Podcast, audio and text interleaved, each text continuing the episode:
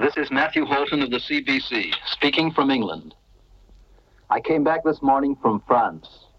France, where our assault formations are ashore and now fighting like wildcats to hold the bridgeheads, to hold them against German generals and German armies who know that in the next few days they either throw us into the sea or lose the war. In June 1944, nearly 50 years ago, Canadians were in the thick of one of the biggest battles of all time D Day, the invasion of France, reclaiming occupied Europe from the armies of Adolf Hitler. I went in with the Canadian Assault Formation.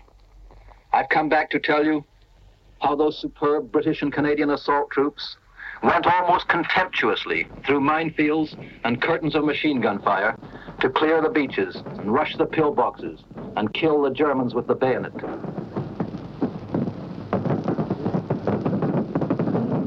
Everything is happening simultaneously. Everything is happening at the same time. There is no, I'm first, you're second, you're third. Everybody is first. It's surprising how little you know about what's going on around you. You live in this little cocoon, more or less, and as it moves, you it, you take your cocoon with you. That's all you're really worried about is right there. Like what happens over there don't matter. What happens over there doesn't matter. It's just right here. You. Half a million men took part in the assault on the Normandy beaches on June 6, 1944.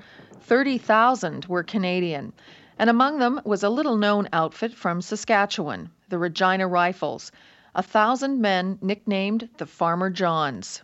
Naive young farm boys who quickly turned into some of Canada's fiercest and most successful fighters. Their regimental march was the Keel Row.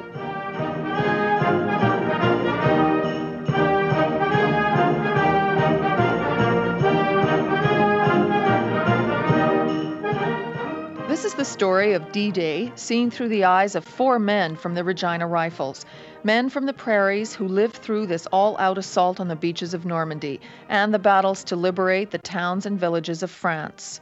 There were some young children that were greeting us uh, near the beach with flowers. And uh, I, I, have always remembered that. They were standing there with the sort of stunned looks on their faces, but trying to smile. They seemed to be welcoming us, but on the other hand, they weren't quite sure whether they were, how safe they were, you know. I just smiled at them. That's all I could do. Gordon Brown, Peter Matway, Roy Preddy, and Jerry Molson. D Day was their initiation, their first taste of war. It was an experience they remember with pride, with sadness, and with horror. The Farmer Johns and the D Day campaign. Their story is told by Sean Prpick in Regina. In June of 1940, Peter Matway was a young man in his early 20s, a rugged farm laborer from the Regina district. He didn't follow the war too closely, but the Army wanted men. He answered the call wearing all the clothes he had bib overalls, flannel shirt, and a straw hat. The recruiting officer was blunt about what would lie ahead. He looked at us and he said, Boys, he says, you're joining the army, he says, but I can't offer you much more than death.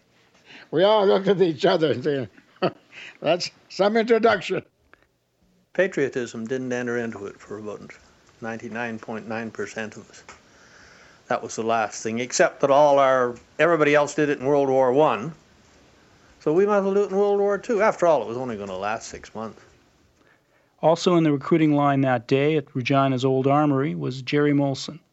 Jerry Molson had survived the Depression by leaving the family farm to fell trees in lumber camps and to lay track on the railway. The money was good, but it wasn't always there. In the Army, you knew what you were getting. Yeah, and you got a steady dollar ten a day that you could count on. Jerry Molson was fit and healthy, but that didn't seem to matter much.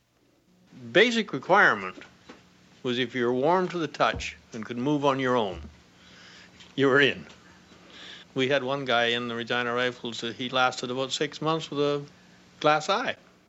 Another country boy from outside Regina, Roy Preddy, knew one recruit he describes as a drunk from Moose Jaw. He even got to be an officer. But he was always drinking.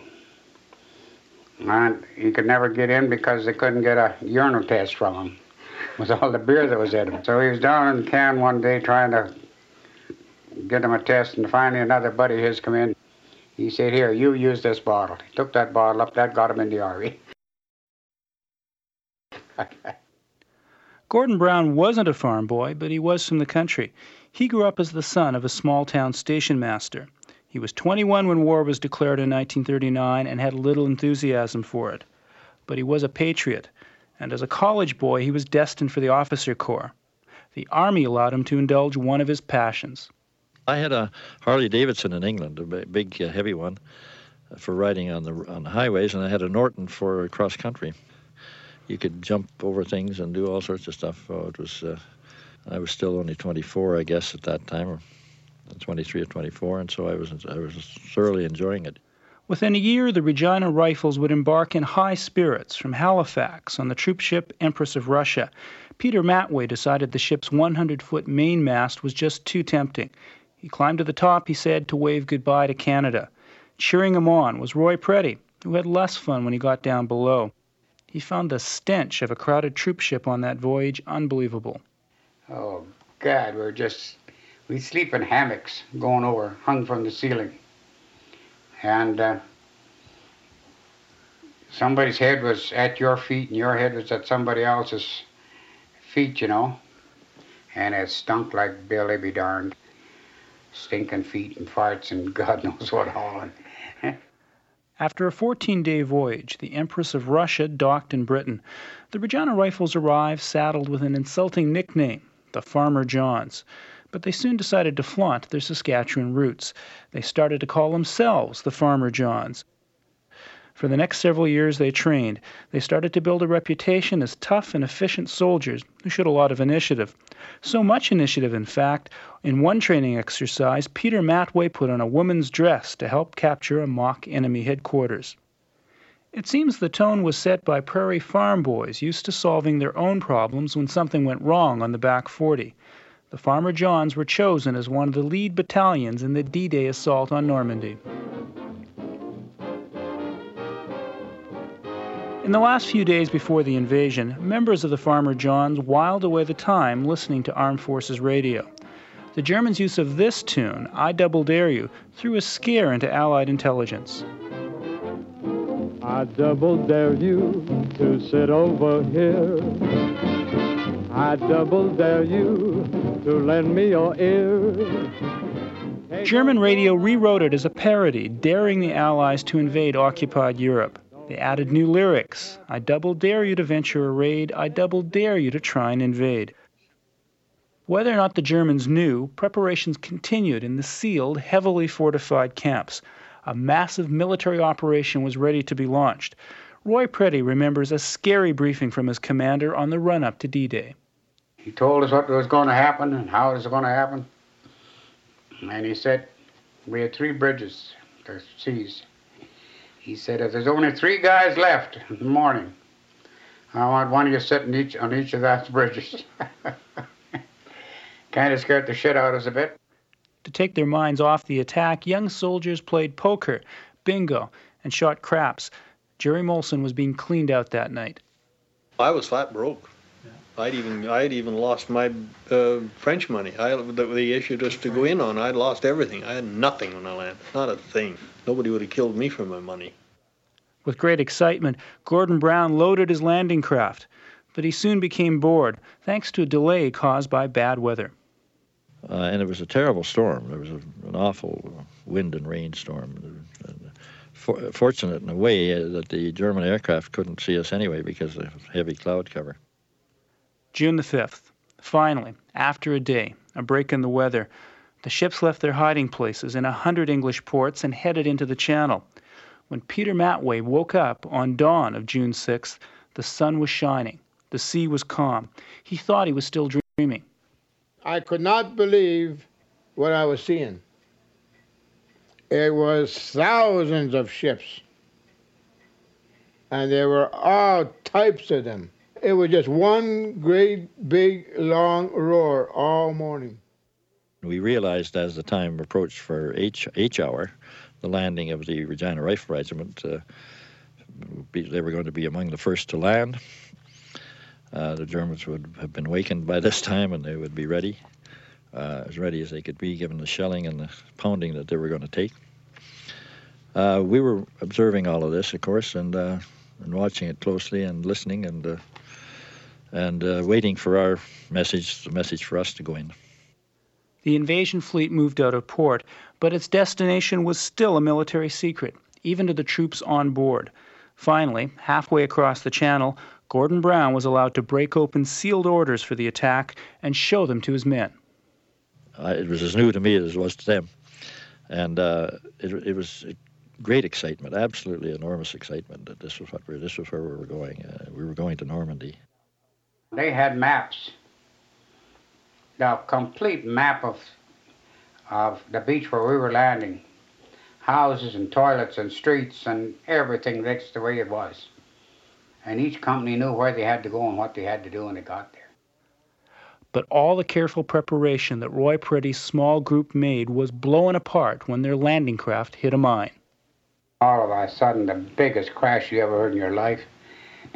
Bodies were flying in the air 30, 40 feet. And then you, the back of the boat's got a, about a four feet by six feet long platform that the engine's on. And the we guys in the back of the boat scrambled up onto that. And the front end of the boat was gone.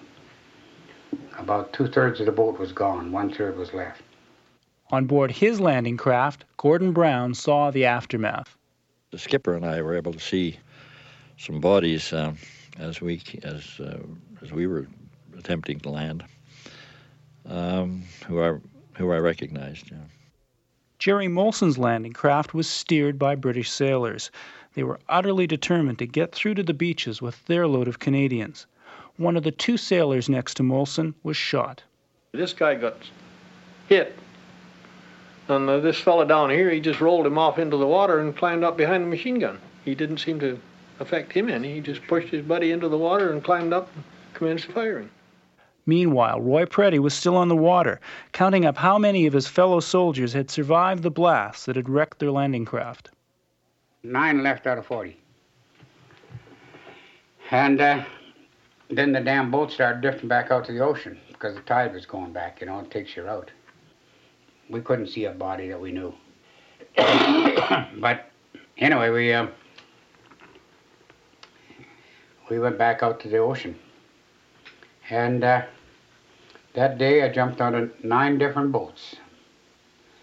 There was one was sinking, and you get on a better one, and bigger one, and a bigger one, and sometimes we tore boards off places and paddled at little things that we had. I jumped into the water uh, to test how deep it was, and uh, I got the first carrier to drive down, and and uh, he was he was able to get down uh, the ramp and almost disappeared in the water, but he got to the beach. He, he pulled up, you know, he was pulled out of the water and up onto the beach. And we only lost, in taking all the vehicles off, we lost one gun and one Bren gun carrier. That uh, the wheel of the gun caught the chain on the ramp and flipped it over into the water but that was the only vehicle and gun that we lost. We got everything else onto the beach. Further up the beach, Jerry Molson, saddled with an 80 pound radio set, leapt from his landing craft, running. He charged with the rest of his company across about 75 yards of machine gun swept sand. The men paused at the seawall. It was long enough to send an important message. Yeah, we were Nan Red, our company. Hello, Sunray, this is Nan Red. We're on the beach. Just repeat it twice and then start and keep on running. And they all went through. They like Colonel Matheson knew who who'd landed and who hadn't. At first, conditions on the beach were chaotic for the Farmer Johns. Several commanders were dead or wounded, along with dozens of their troops. One company, along with Roy Preddy's commander, had been blasted out of the water by mines. Another company was pinned down by cannon and machine guns of a fearsome German pillbox. British Royal Navy men, called beachmasters, directed the troops to their positions. Jerry Molson saw one coolly trying to bring order to the chaos. And he was walking up and down, directing people here and directing people there. No gun, no nothing. No tin helmet, no nothing. Happy as a king. Mm-hmm. He was a Brit. Big grin, everything else. You go here, you go there. And as far as he was concerned, there was no war on. He was running the show. Probably his big moment. I found Dunk Grosh, who was the company commander. He had been wounded in the badly in the leg. I helped him up the beach a bit because the tide was coming in. and uh, getting closer to him. The water was getting too close to him, so got him up onto the beach a little further, and I helped uh, a cousin of mine who was uh, a young soldier in A Company who was badly wounded. I was uh, terribly sorry. Ter- the sorrow was the greatest feeling at that stage. Gordon Brown went off to see the regiment's second in command. He was pacing around, sort of walking around, uh, and he didn't stop walking. And I, uh, I was talking to him, and I said, "Why don't you, Why don't you stand still for a minute?" And he said, uh, "Look, Gord, there's snipers around here, and if you stand still, you're dead." Uh, so I said, "Well, okay." He said, uh, "Get the vehicles off as quickly as you can." So I started back toward the beach, and uh, a sniper missed me by about a quarter of an inch. Well, the first guy that I really realized was dead was a good friend of ours. And I knew when he went down that he was dead. That was the, actually the first guy that I really knew was was dead. At A Company beside us when we were going in, they had a lot of guys killed right on the beach. But that didn't focus because they weren't my company. Experienced troops would have been no good.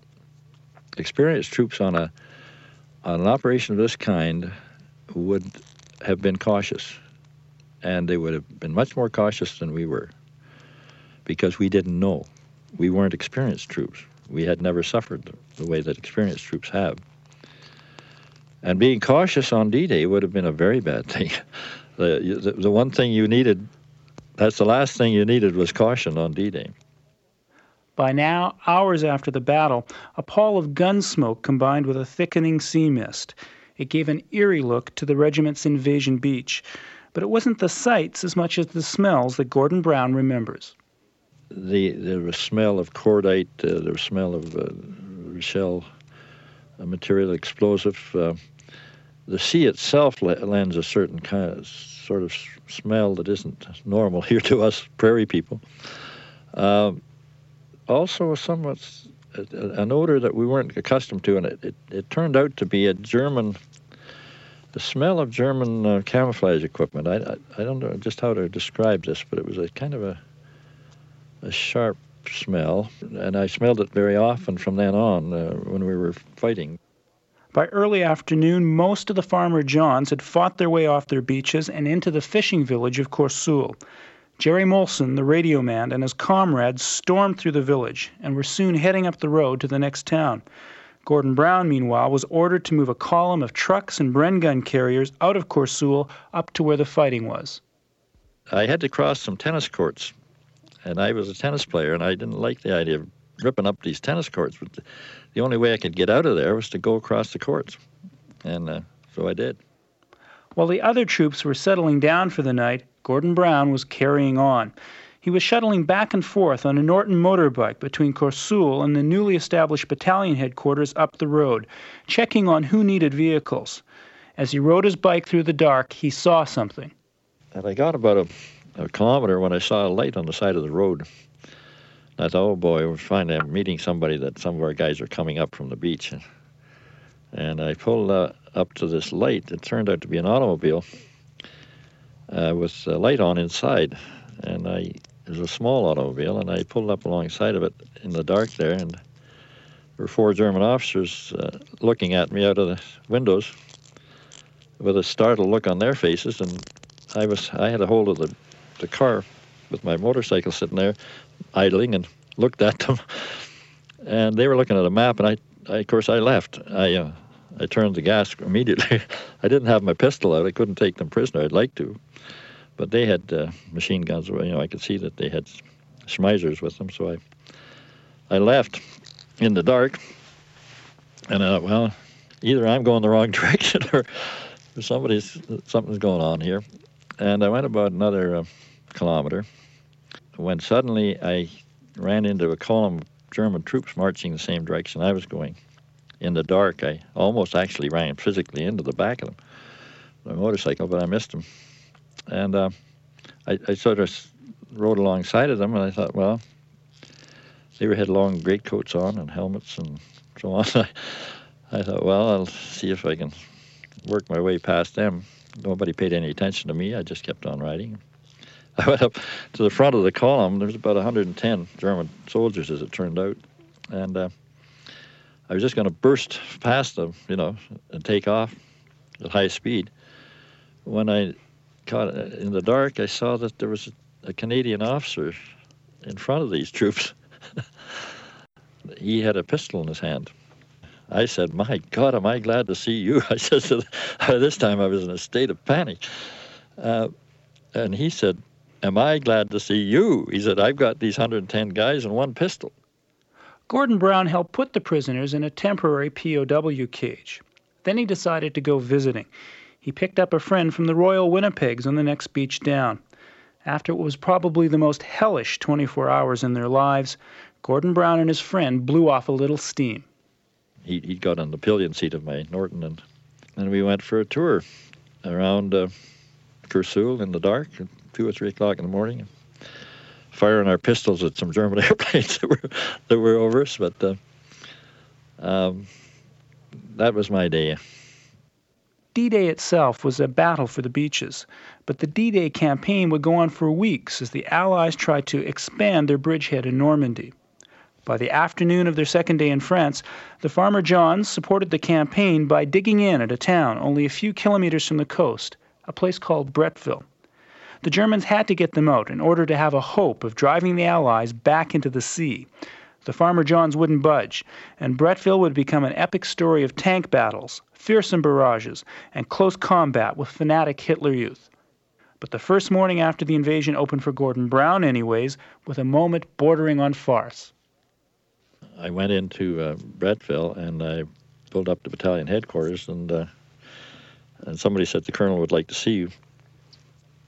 So I went in to see Colonel Matheson, and he was in the house the French lady was cooking him breakfast, and uh, he he was right at home, and he was uh, quite pleased with the way things were going. You could hear machine gun fire around and rifle fire, but uh, everything seemed to be under control there. And he was having eggs, and we hadn't seen eggs for months and years, you know, in England.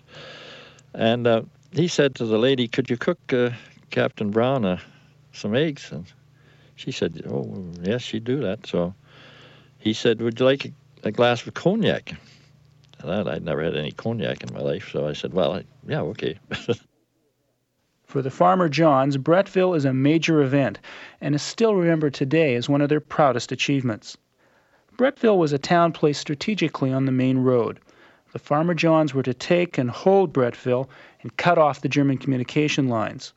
When they got there, their commander established headquarters in a house in the middle of town, the troops fanned out and dug in just beyond the town limits. Their slit trenches were in the green fields and in the hedges and behind the walls of a large and sturdy stone French farmhouse set in an orchard. For tactical reasons, the Germans liked to attack around dusk. The first night the attack came, but it was beaten off. The second night was much worse. Peter Matway will never forget the German tanks going right through the Farmer John's lines we were chewed up pretty badly. Okay? We were chewed up pretty badly then. Okay? Our uh, anti tank weapon, which, is, which was a six pounder, and you might as well had a water pistol against those tanks. Peter Matway heard the tanks coming through the dusk. Then he felt them, large, black, and very hot as they crossed his slit trench.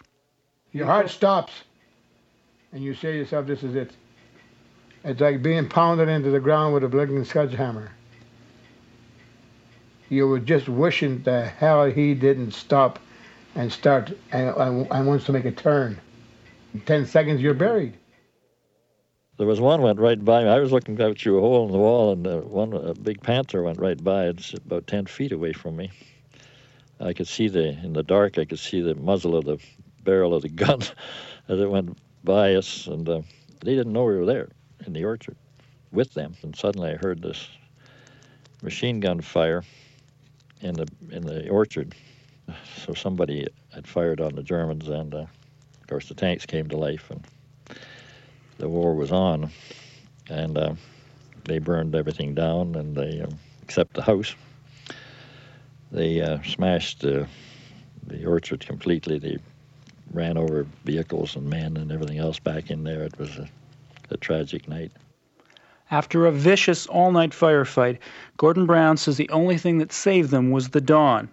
The Nazi tank crews were fearful that the dawn light would allow Allied bombers to see them. Sure enough, Gordon Brown and his men started to hear planes coming in from England. The Germans roared off through a wheat field to take cover among some nearby trees. But Gordon Brown's relief was short lived. Soon, the Germans renewed their attack, this time with infantry soldiers led by the fearsome SS commander Kurt Meyer. And they weren't just SS soldiers, they were fanatical Nazi teenagers from Meyer's superb 12th SS. They're baby face. They don't know that they're going to grow a beard and they're going to have to shave it. They tie themselves to trees and everything else here, dig themselves into the, into the ground. And there was no way you can get them out and unless you shot them. They would not surrender. The German boy soldiers advanced towards the farmhouse, singing as they went. Good look at young blonde German boys, beautiful boys looking. But they, they thought it was an honor to die for the Fuhrer. And when you're fighting against an indoctrined people like that, they don't give up. They didn't use the cover of smoke, they just come in standing up. And they thought the bullets were going to bounce off them. You know, they were stupid the way they came in.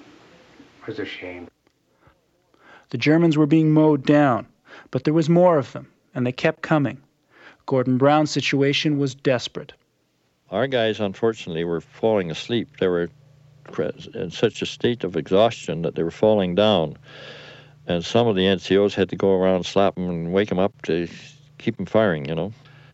We were so tired, so exhausted, people falling down. Uh, we, we'd gone into a kind of a, a dream world, really, in which uh, there seemed to be no end to it.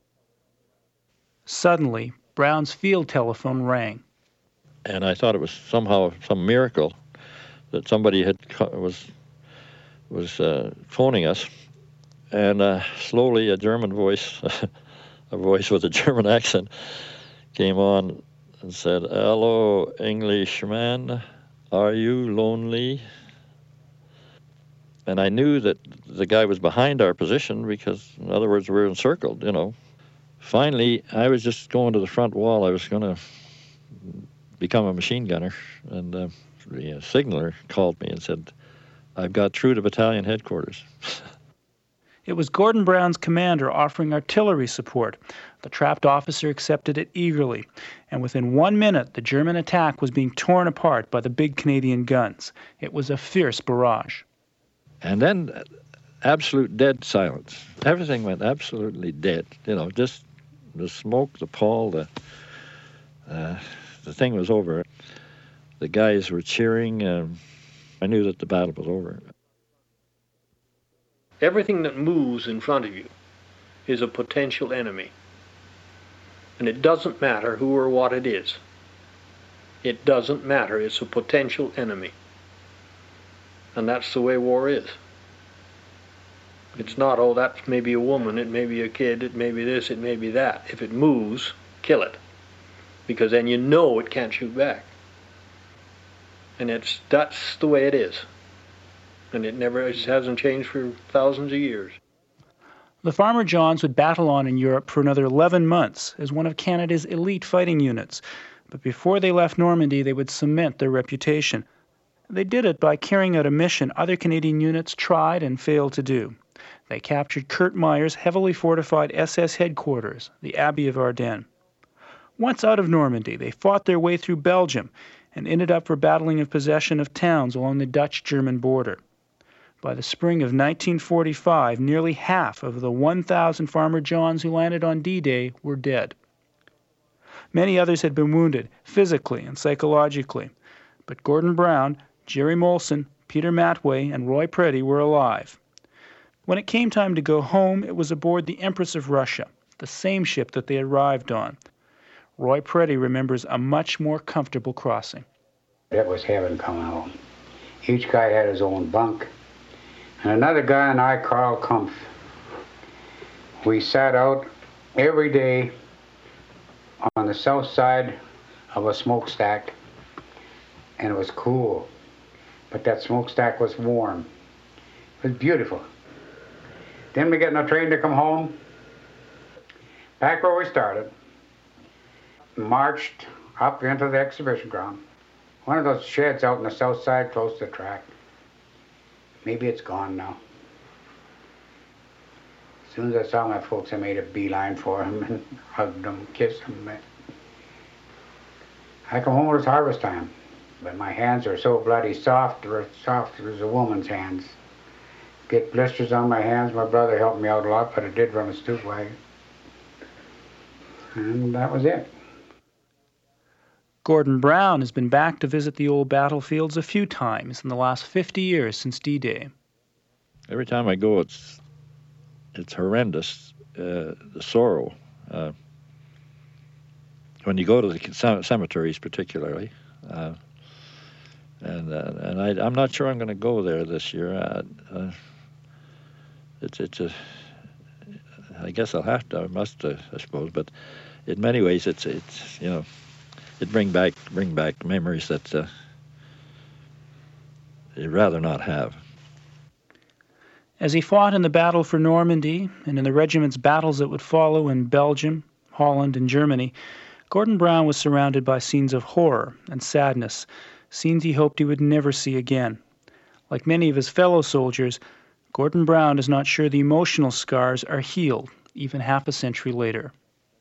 I have a bit of an uh, obsession with the war, which uh, I think fairly large numbers of, of the fellows uh, have that. If you get them into a group, you find that they revert, you know, completely to talking about some of those experiences. Uh, some people can't talk about it; others can. Uh, some people don't want to talk about it at all. I don't think we appreciated, even until you know until recently, the extent to which we were affected uh, mentally by by by the experiences. You you can you can understand it now, but at the time we thought we were good, we were fine, we were you know we'd get over it, um, but uh, it hasn't been that easy. Gordon Brown decided he would go back to Normandy this year. Peter Matway will also be there, plus about a dozen other surviving members of the Farmer Johns. Roy Preddy and Jerry Molson will mark the D Day anniversary at home with their surviving comrades at a special regimental banquet in Regina.